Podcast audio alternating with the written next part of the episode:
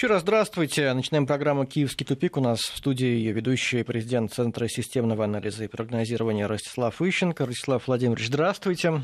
Добрый день. Как обычно, из Киева к нам присоединяется наш корреспондент Владимир Сидельников. Владимир, приветствую вас. Добрый день. Предлагаю начать.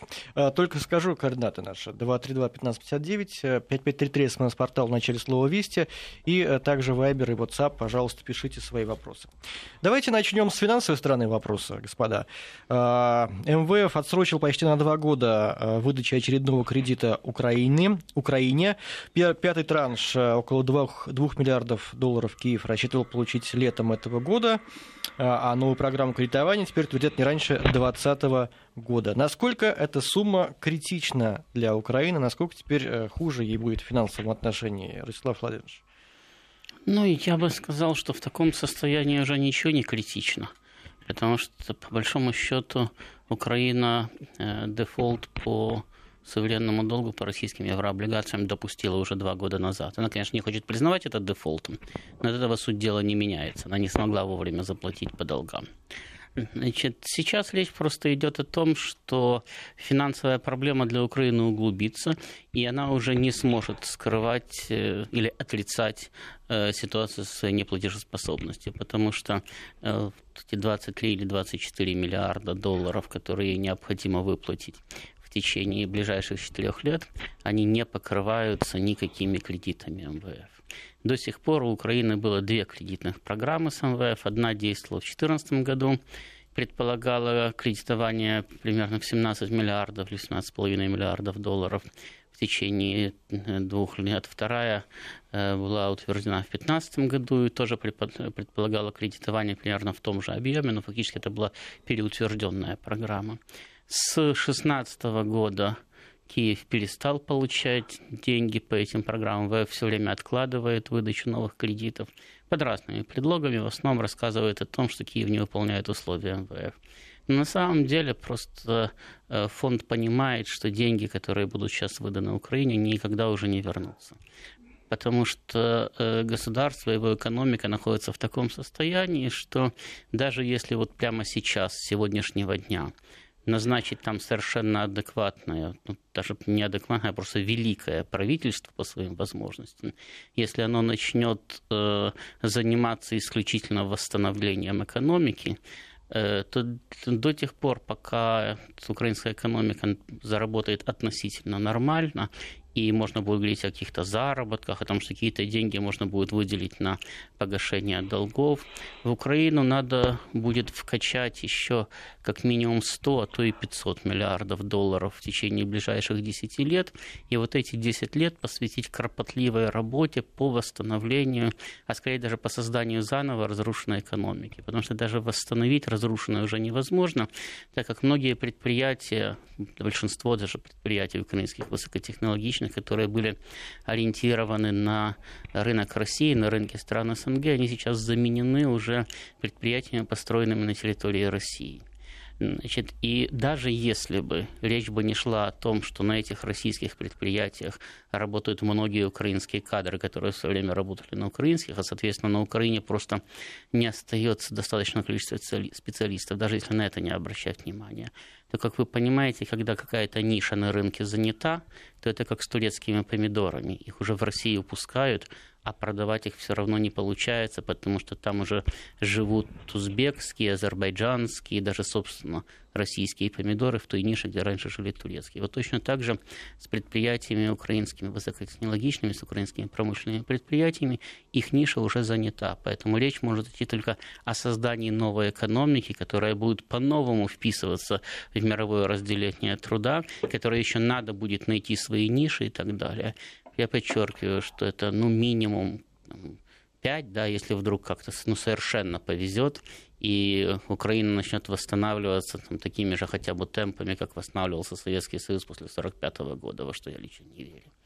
Вот. Или 10 лет и огромные материальные вложения, которые пока что просто негде взять.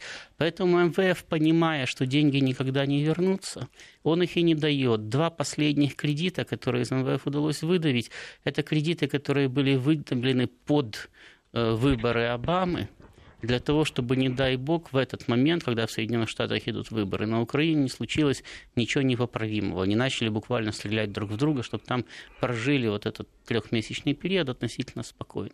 И после этого кредиты опять прекратились. Владимир, а на что эти деньги да. по -по хотели потратить, 2 миллиарда рублей? Насколько тяжело теперь долларов, без них? Долларов. Э, да, да, долларов, конечно. И насколько тяжело теперь придется без них? А вы знаете, на самом деле, я думаю, что в Киеве особо не рассчитывали на эти деньги, потому что в Киеве уже в течение года говорят о том, что мы получим кредиты, не получаем, и все это постоянно переносится. А, последний транш в миллиард долларов Украина получила год назад, в апреле прошлого года. После этого Международный валютный фонд просто прекратил кредитование, э, выдачу очередных траншей. А, при этом речь не идет о прекращении сотрудничества, речь идет о, програ... о приостановлении программы расширенного финансирования, которая была рассчитана 2019 года. Там предполагалось, как говорил Ростислав, 17,5 миллиардов долларов, а Украина получила из них 4 э, транша 8 миллиардов 700 миллионов. То есть еще 8 миллиардов 800 миллионов осталось невостребованными. А, то есть э, Международный валютный фонд просто жестко требует от Украины выполнения целого ряда условий для того, чтобы получить эти деньги. на самом деле это просто метод политического давления, то есть э, прекрасно понимая, что Украина находится в абсолютно безвыходном финансовом положении, ситуация на Украине в финансовом смысле просто катастрофичная, понимая, что Украине больше негде взять денег, потому что на сегодняшний день Международный валютный фонд это единственный источник получения внешних кредитов для Украины. А, Международный валютный фонд просто, ну вот так взяв за горло, э, зажав в углу, требует от Украины, во-первых, создания антикоррупционного суда. А, об этом, кстати, буквально накануне заявили и Государственный департамент Соединенных Штатов, и было общее заявление э, Большой Семерки, ну это как известно, Соединенные Штаты и, и их шестерки э, образуют эту самую большую семерку. И было по этому поводу заявление и Международного валютного фонда, и Европейского Союза. То есть это консолидированная позиция всего Запада. Антикоррупционный суд, о котором мы уже говорили, это э, суд, который находится вне юрисдикции Украины. Судьи будут назначать по замыслу Запада и прежде всего Америки э, группа международных экспертов, которые их оплачивают Соединенные Штаты. То есть он будет находиться вне юрисдикции Украины. Кроме того, они требуют для повышения цен на газ на 60-65%, что вообще выглядит абсолютно сюрреалистичным, потому что уже сейчас э, даже на официальном уровне признается, что эти тарифы, которые есть сейчас на Украине, э, граждане Украины физически не в состоянии оплачивать, но тем не менее требуют еще повышения. То есть Международному валютному фонду наплевать на то, что речь идет уже фактически об уничтожении не просто экономики Украины, а физическом уничтожении населения Украины. Он требует повысить тарифы, создать антикоррупционный суд, и тогда мы рассмотрим вопрос о том, что мы, может, дадим вам еще один кредит для того, чтобы вы, вы по нему заплатили проценты, и потом еще больше нам были должны. Ситуация выглядит таким образом.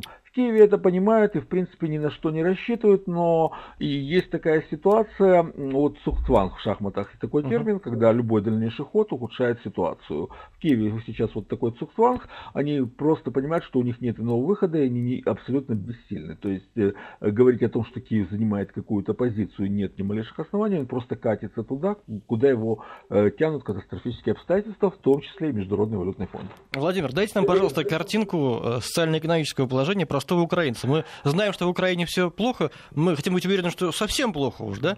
Э, вот э, сколько получает в среднем, сколько тратит на продукты, на коммунальные услуги? Вы знаете, сейчас вот сказать, для того, чтобы понимать ситуацию на Украине, нужно понять один очень важный фактор, почему Украина в принципе до сих пор выживает.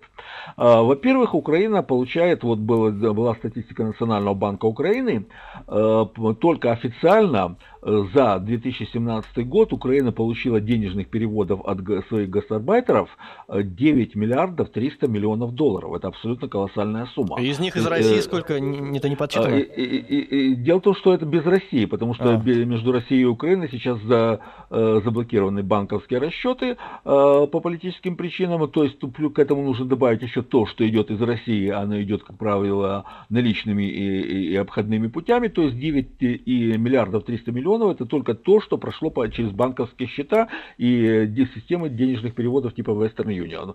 А то, что было передано черным налом, то есть переведено просто наличными через границу, это не учитывается в данном случае. Это один из моментов, который помогает выживать Украине. А второй момент это то, что Украина является страной, которая очень тесно связана с сельским хозяйством. То есть практически у любого э, жителя Украины э, в городах есть либо дача, либо загородный дом, либо родители в деревне. И оттуда идет натуральное хозяйство, благодаря чему люди получают большое количество продуктов, которые используются в домашнем хозяйстве. А, например, у меня есть одна знакомая семья, у них э, а, а, они не коренные киевляне, живут в Киеве, э, там жена из Одесской области, муж из Черниговской, и там и там у них живут родители, и те им присылают оттуда продукты, и они практически э, не тратятся на продукты, живут только вот едят то, что им присылают родители. Угу. Это очень типичная ситуация. Если брать официальную статистику, то сейчас средняя заработная плата на Украине составляет всего-навсего 260 евро, очень небольшая сумма. А, э, и при этом э, коммунальные платежи составляют ну, где-то, ну, как минимум, до половины доходов, э, половины, половины доходов семьи уходят на коммунальные платежи. А остальное уходит на питание, и очень немного остается на приобретение одежды, на как всякие культурные развлечения и на поездки за границу. То есть реально уровень жизни крайне низкий, он сопоставим с тем, что э, ну, с уровнем жизни в самых бедных странах Африки. Угу. То есть я перевел в рубли, это получается 20 тысяч в месяц средняя зарплата? Нет, это слишком, это гораздо, гораздо меньше. Ну вы назвали сумму в евро, я просто перемножу. Сейчас я в, в, в, в гривнах, э, нет, в гривнах, подождите, в гривнах это около, э, так, сейчас я скажу, э, в гривнах это около 7 тысяч гривен. По стране это где-то примерно 14-15 тысяч рублей. 14, вот так примерно. Да, Ростислав. Да, так вот, э, дело в том, что э, в, некоторых вопросах э, Владимир не совсем прав, потому что действительно существует миф, который был распространен не только на Украине, но и в России, о том, что у, э, практически у всех граждан Украины есть там домик в деревне. Э, на самом деле это неправда, об этом свидетельствует одна простая вещь, то есть статистика. Да? Это то, что э, только треть украинского населения проживала в деревни, да, все остальные проживали в городе. То есть, Нет, я не говорю их, о их просто, их просто не хватает на, на всех горожан, тем более, что многие являются там горожанами и в пятом, и в десятом поколении далее. Хотя, да, значительная часть продолжает быть связанной там с сельским хозяйством, но все-таки не у всех, и этих не всех очень много. То есть, может быть, их там не 50 и не 70 процентов, может быть, даже 20 или 30, но это все равно речь идет о миллионах людей, которые, у которых нет другого источника дохода, кроме как зарплата и пенсия. Кроме того, надо учитывать такую вещь, что, допустим, э, население Украины, да, оно э, давным-давно серьезно постарело.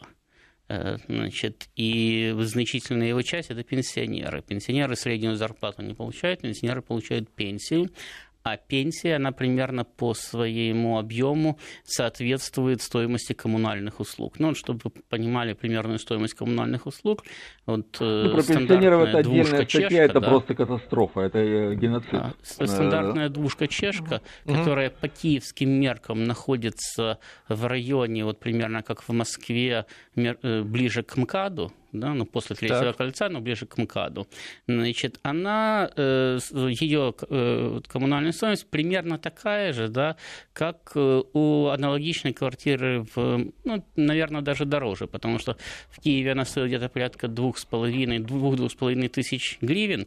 Это значит, что в Москве она бы стоила порядка пяти с половиной, шести тысяч рублей.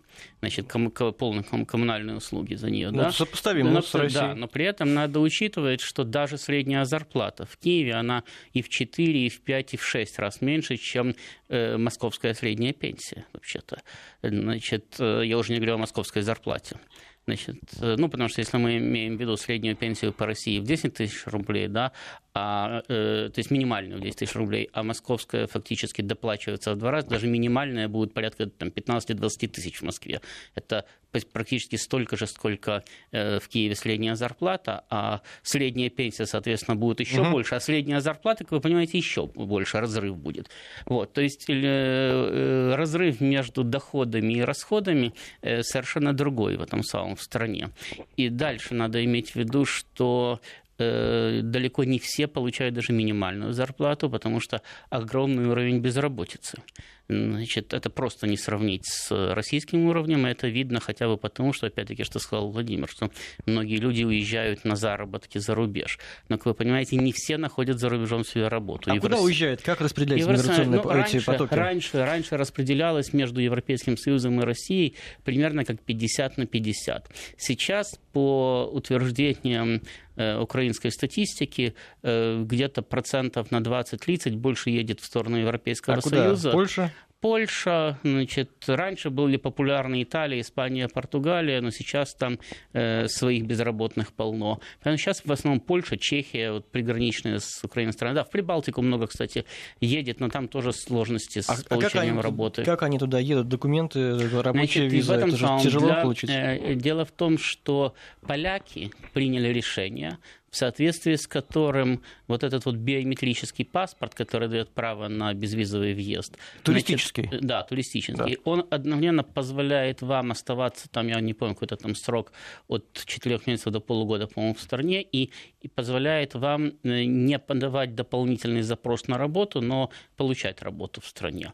Значит, они таким образом компенсируют отток собственного населения в Э, на запад дальше и ну, то есть закрывают дыры в, в собственных трудовых ресурсах.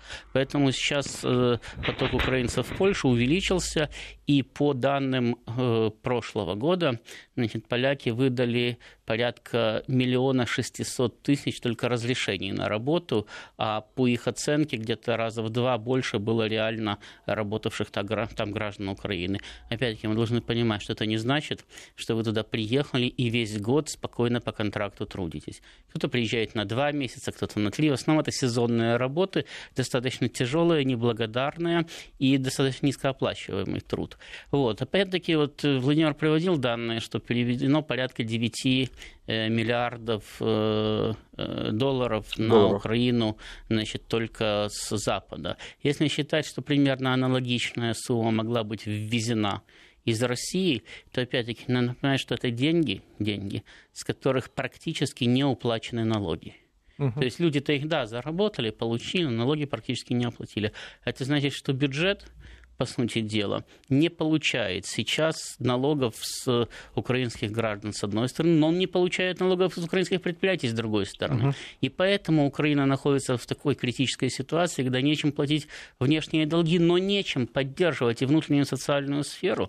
Разваливаются дороги, они вообще не ремонтируются, опять-таки, потому что денег нету. Разваливается медицина, она практически пущена на самотек, потому что денег для того, чтобы ее содержать, нету. Сейчас начинает разваливаться образование образования, которое там тоже сводится, разводится, и там физкультурникам рекомендуют освоить смежную специальность, начать преподавать биологию или математику, значит, потому что не в состоянии содержать такое количество учителей. Дальше это будет продолжаться так же. Потому что в бюджете денег нету. То есть страна в таком случае, она попадает вот в этот замкнутый круг, когда для того, чтобы начать зарабатывать деньги, надо вначале деньги откуда-то взять, а взять их неоткуда.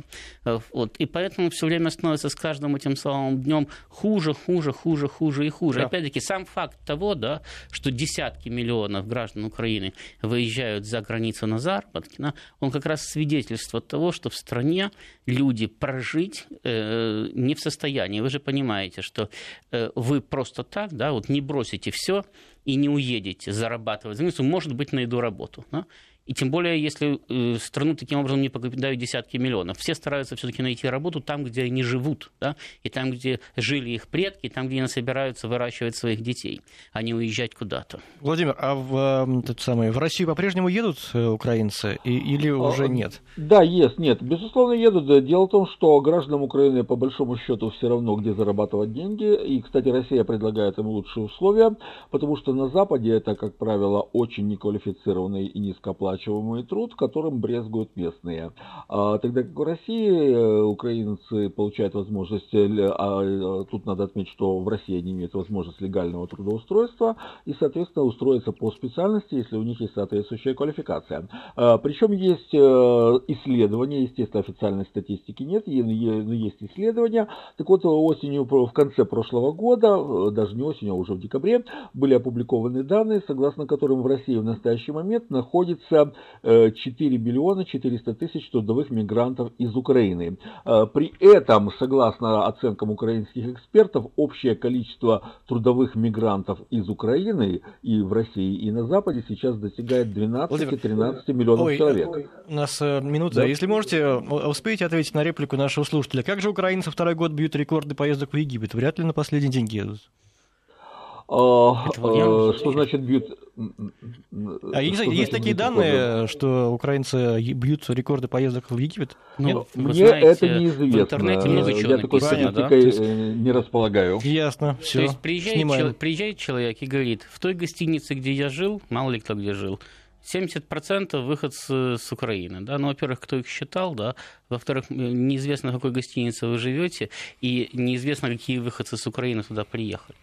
Хорошо, мы сейчас прервемся, сделаем небольшую паузу, послушаем последние новости, а через несколько минут вернемся к нашему разговору.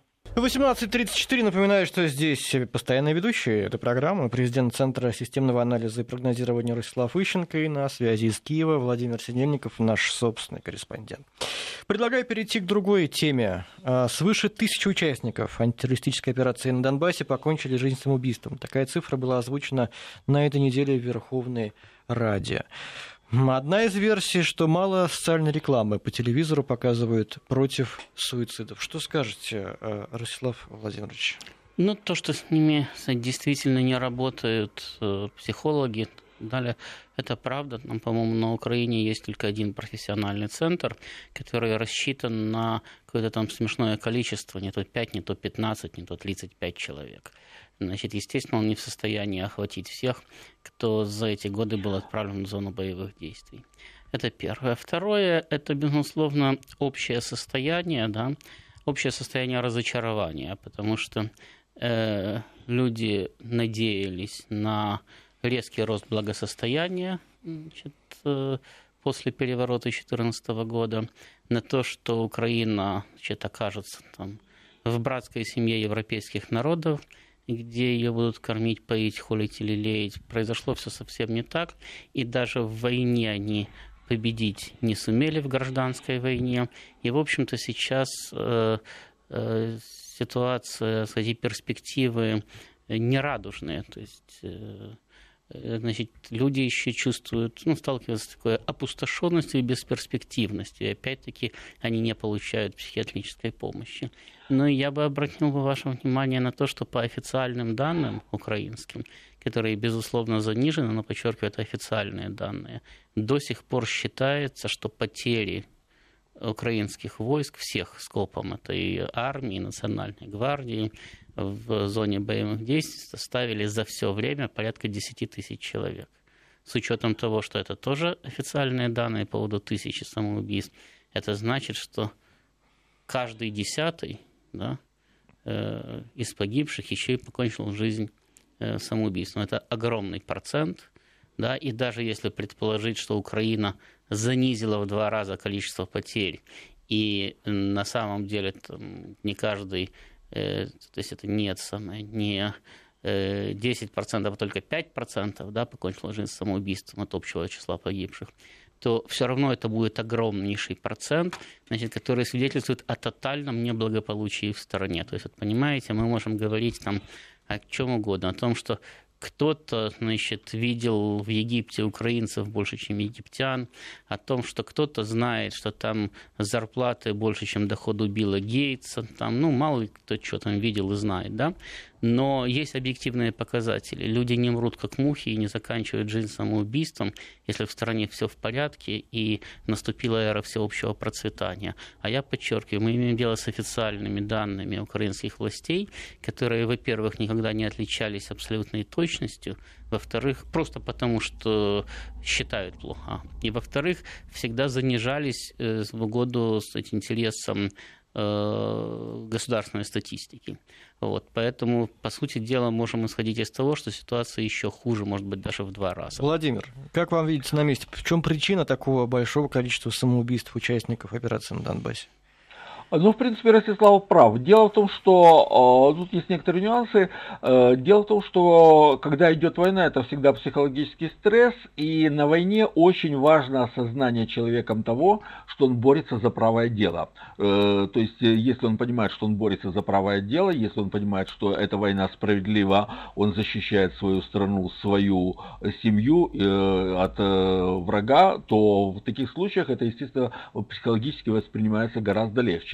А вот именно сознание того, что э, ты воюешь и ты не прав, э, даже на подсознательном уровне, понимание того, что твое дело неправое, что ты поступаешь несправедливо, что ты воюешь из-под палки, ты не хочешь воевать, но тебя заставляют, это э, имеет абсолютно разрушительные психологические последствия для человека. И именно вот то, что страна воевать не хочет, а ее заставляют, приводит вот к таким сильным стрессом. Я напомню, что когда велись интенсивные боевые боевые действия и проводились мобилизации на Украине, тогда отмечалось массовое бегство людей за границу э, для того, чтобы не быть призванными, массовое уклонение от призыва, э, доходило до того, что военкоматы отлавливали людей в автобусах, э, в офисах, то есть это было самые настоящие облавы, которые устраивали на призывников для того, чтобы заставить их воевать. Люди не хотят воевать, они не верят в эту войну, а их заставляют воевать, и отсюда такой страшный стресс, и такие страшные психологические последствия последствия, которые приводят к массовым самоубийствам. То есть, в принципе, да, это не благополучие, не благополучие в стране, понимание того, что ты не прав, понимание, что все это бессмысленно, что тебя заставляют, и это тебе не нужно. И это действительно страшно. А чем занимаются вот, участники бывшей этой операции? Есть ли какая-то программа их трудоустройства? Абсолютно никакой. Но если в стране, простите, как мы говорили, до 13 миллионов трудовых мигрантов, это по оценкам экспертов, э, то э, что может предложить страна тем, кто возвращается с войны? В стране просто физически нет работы. Естественно, никаких программ не существует. Ну, что-то там делается, делаются какие-то э, публичные заявления, но это все симуляция, э, имитация бурной деятельности на практике. Никто ничем не занимается, и люди предоставлены сами себе.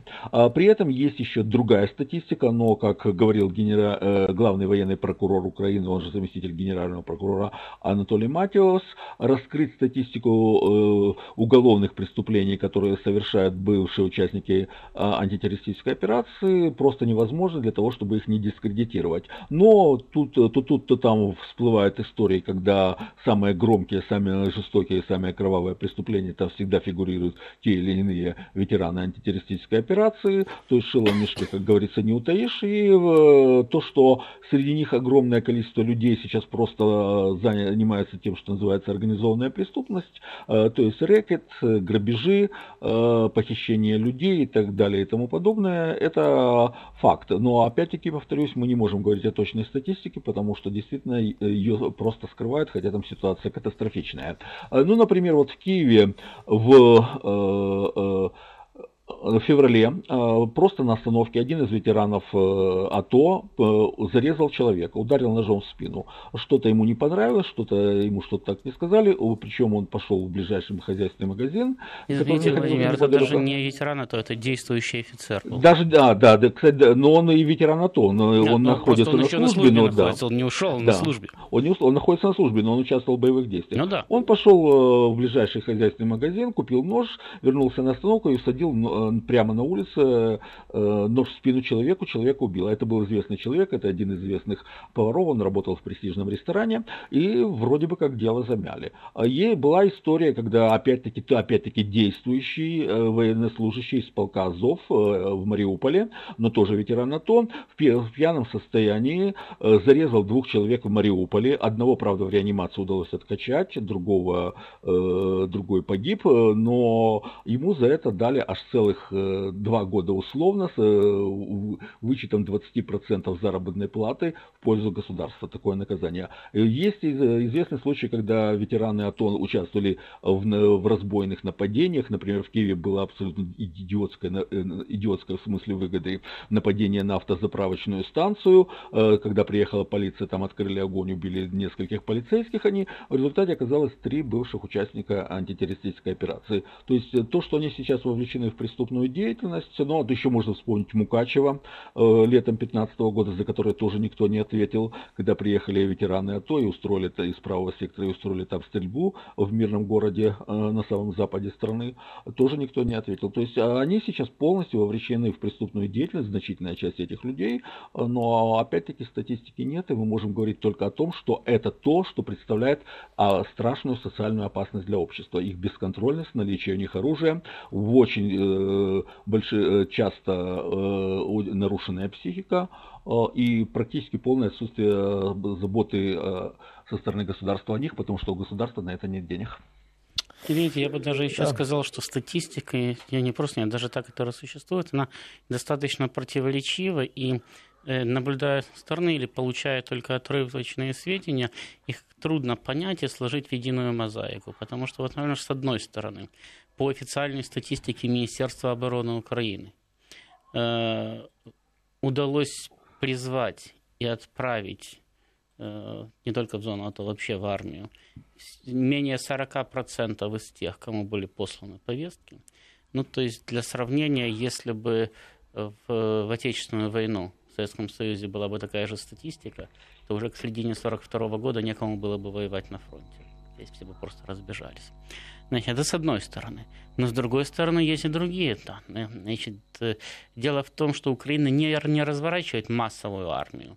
Более того, даже те части, которые сейчас существуют, им не хватает уже существующей на Украине техники для их полноценного укомплектования. То есть автоматы можно раздать каждому, да, а вот с бронетранспортерами, танками, пушками уже ситуация похуже. Поэтому Украина и не может, по большому счету, развернуть массовую армию, призвав всех, кого самое, кто потенциально подлежит призыву.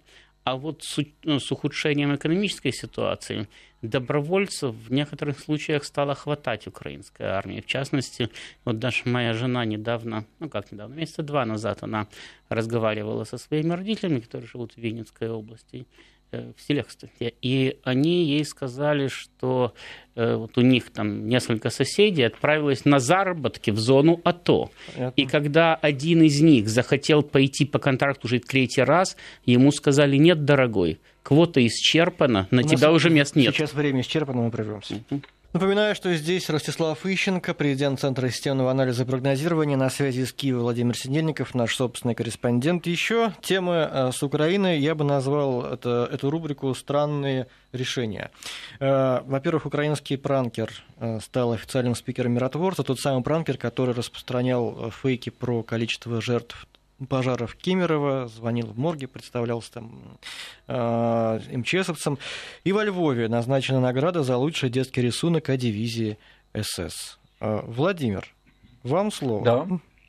А что тут удивляться? Дело в том, что Украина это страна победившего сюрреализма, и в принципе сайт Миротворец, который по определению, это сейчас по поводу сайта Миротворец, сайт по определению, который является преступной организацией, потому что он совершенно открыто делает то, что является уголовным преступлением, то есть собирает частную информацию о частных людях и публикует и придает ее огласке, он вполне э, находится, во-первых, и за гранью закона, и, закона, и за гранью морали, и, соответственно, использование таких людей, оно является абсолютно закономерным. Э, есть такая украинская пословица, яке дыбало, так и сдыбало. Что шло, такое, такое и встретило. Ну вот, сошлись два вот таких вот существа.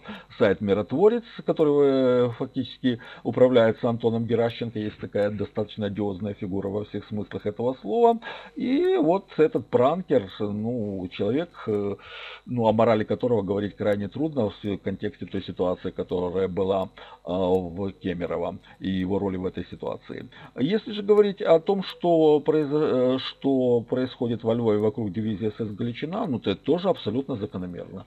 Дивизия СС Галичина, э, э, которая существовала, которая входила в состав войск СС, ССБ это добровольческая дивизия, туда никто не мобилизовал, а туда собрали 40 тысяч добровольцев, причем и там был еще конкурс, потому что заявки подали тогда 80 тысяч человек. 83 тысячи человек, 83 тысячи добровольцев да, записалось и 14 ну, тысяч вступило в состав конкурс, дивизии. Э, я говорю, конкурс был, еще отбирали.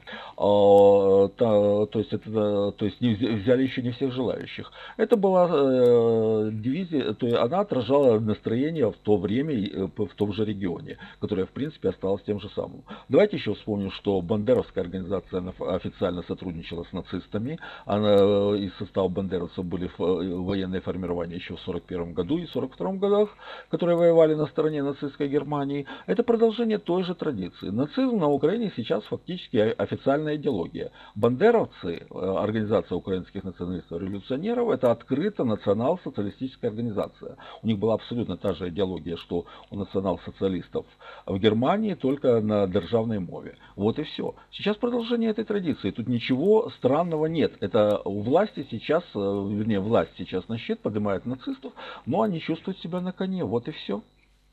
так что это закономерно. А вы удивлены?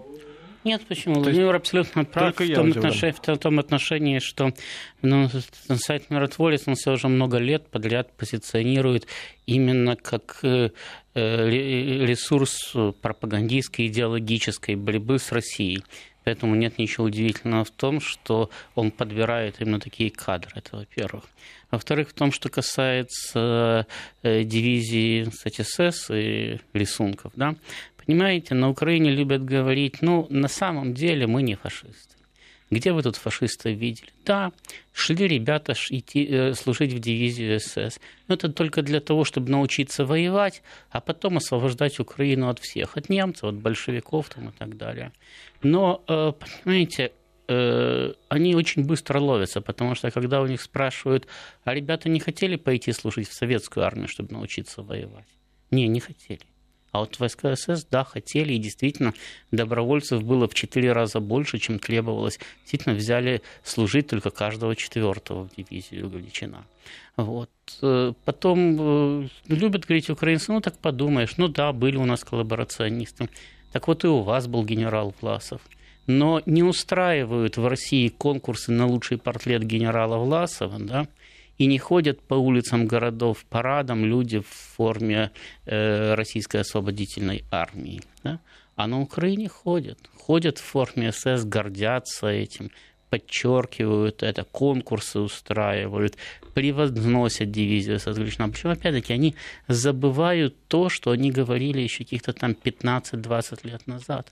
И даже 10, когда они говорили, нет, мы, конечно, за украинское государство – но не Бандеровщину, не ОУН, не дивизию СС Галичина.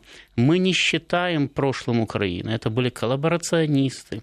Мы их отвергаем. Но прошло некоторое время, и они их отвергать перестали. Значит, потому что власть оказалась у них в руках, и исчезла необходимость маскироваться. Если собрать просто подборку высказываний одних и тех же людей, по одним и тем же событиям украинской истории, в том числе и по вот этим вот эсэсовским дивизиям, да, значит, то вы увидите, как в течение каких-то 25 лет менялась, постоянно менялась э, позиция. От абсолютного неприятия через нейтралитет к абсолютному приятию, к заявлению, да, это наша история, просто люди, да, в немецких мундирах, но они воевали за независимость Украины. А что, мол, в этом такого? Причем, подчеркиваю, в советских мундирах воевать за независимость Украины они не хотели. Им это было так противно, что они ж кушать не могли. А в немецких ничего кушали. Да. Друзья, я э, первый раз веду эту программу, э, должен вам признаться. Вы-то здесь уже постоянно, на постоянной основе. И мне-то хотелось бы, э, как ну, любому новому человеку, внести что-то оригинальное. Может быть, попробуем ввести такую маленькую рубричку, что-то хорошее с Украины. Вот это реально сделать, Владимир Синельников? Ну, что-то что же хорошее происходит на Украине? Вот что-то есть? Погода хорошая. Да, вот, вот весна хорошая, тепло, зелень. А, нет, действительно, дело в том, что а, найти что-то хорошее на Украине крайне трудно. Ну вот представьте себе Титаник, который идет на дно, и давайте найдем что-то позитивное в Титанике, идущем на дно. Вот это сейчас про Украину. На самом деле ситуация действительно очень катастрофичная, и, кстати, население э, очень пессимистично смотрит в будущее, то есть никто не верит, что есть какие-то реальные перспективы улучшения, то есть ну, найти какие-то позитивные моменты крайне трудно. А, это и связано как раз и с бедностью, потому что когда у людей нет денег, э, любой праздник стоит денег. Вот да, для того, чтобы провести любой праздник, необходимы деньги. А, денег нет и, соответственно, нет праздника. А, ну, причем ну, трудно найти что-то положительное, просто я, я даже не знаю. Даже в украинских масс-медиа я не нахожу какой-то позитивной информации. Ну, разве что рассказывают о том, что открыли на деньги, э, на, на какой-то грант, какой-то общественный туалет. Ну, я несколько утрирую, но это факт. Э, ничего другого нет. Э, все. Вы знаете, это действительно очень плохо, это очень печально, но на Титанике... Я начинаю понимать, почему такое количество самоубийств, потому что у вас мало позитива, Владимир. Абсолютно, совершенно верно. Так э, жизнь такая, извините.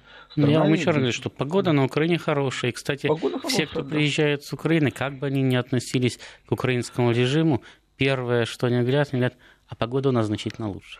Вот. Ну, ну, страна на тысячу километров южнее, естественно, лучше. Но, к сожалению, насладиться этой погодой не получится у россиян, да, Владимир? Насколько я понимаю, проехать сейчас к вам, особенно вот людям мужского пола и такого трудоспособного возраста, да, практически это, нереально. Это Нет, нереально, проехать да. реально, не всегда реально потом вернуться. Да? А Нет, что, и, и не пускают во многих случаях. Нет, то есть на Украине, на Украине, да, есть это самое еще в 2014 году принятое положение о том, что можно там и даже нужно не пускать российских граждан там, в возрасте чуть ли не от 16 до 70, чтобы они, не дай бог, не подорвали украинскую безопасность. На самом деле, в основном-то всех пускают. Но надо понимать, что любой приехавший на Украину российский гражданин, и даже не обязательно мужчина, но мужчина в первую очередь, становится кстати, объектом потенциальной провокации, и действительно въезжают почти все – но не все выезжают. Ну, там 2-3% до сих пор вот из этих самых въехавших сидят себе в украинских тюрьмах или уже обменены а на какие-то... Ни за что, Каким просто предлогом? так. Ну, как? Просто, ну как, вот просто вас арестовывают и говорят, что вы самый агент ФСБ, что вы получили там задание совершить теракт. И вы сидите, пока не признаетесь. Когда вы признаетесь, значит, вас обменивают так, на такие случаи есть? Таких случаев полно. А почему Россия тогда не поднимает шум? То есть Россия поднимает шум, МИД постоянно это самое, э, выносит протесты. Более того, МИД постоянно, э, и не только МИД, другие государства постоянно предупреждают граждан России, что ездить на Украину для них небезопасно. Но граждане России все равно ездят. И ездят они не только по таким делам, которые отложить нельзя, но они ездят там на крестины, на посмотреть на родственников и даже на покупаться в Черном море не в Крыму, а в Одессе. Ну, кто же может тогда и кто же их вылечит? Ну, вы же сами сказали, погода хорошая. Спасибо вам большое, а, коллеги. Да, Владимир, ну, пять секунд есть у вас. А, случай с Нордом, конкретный пример. За что сидят? Понятно. что. Спасибо вам большое. Это была программа «Киевский тупик».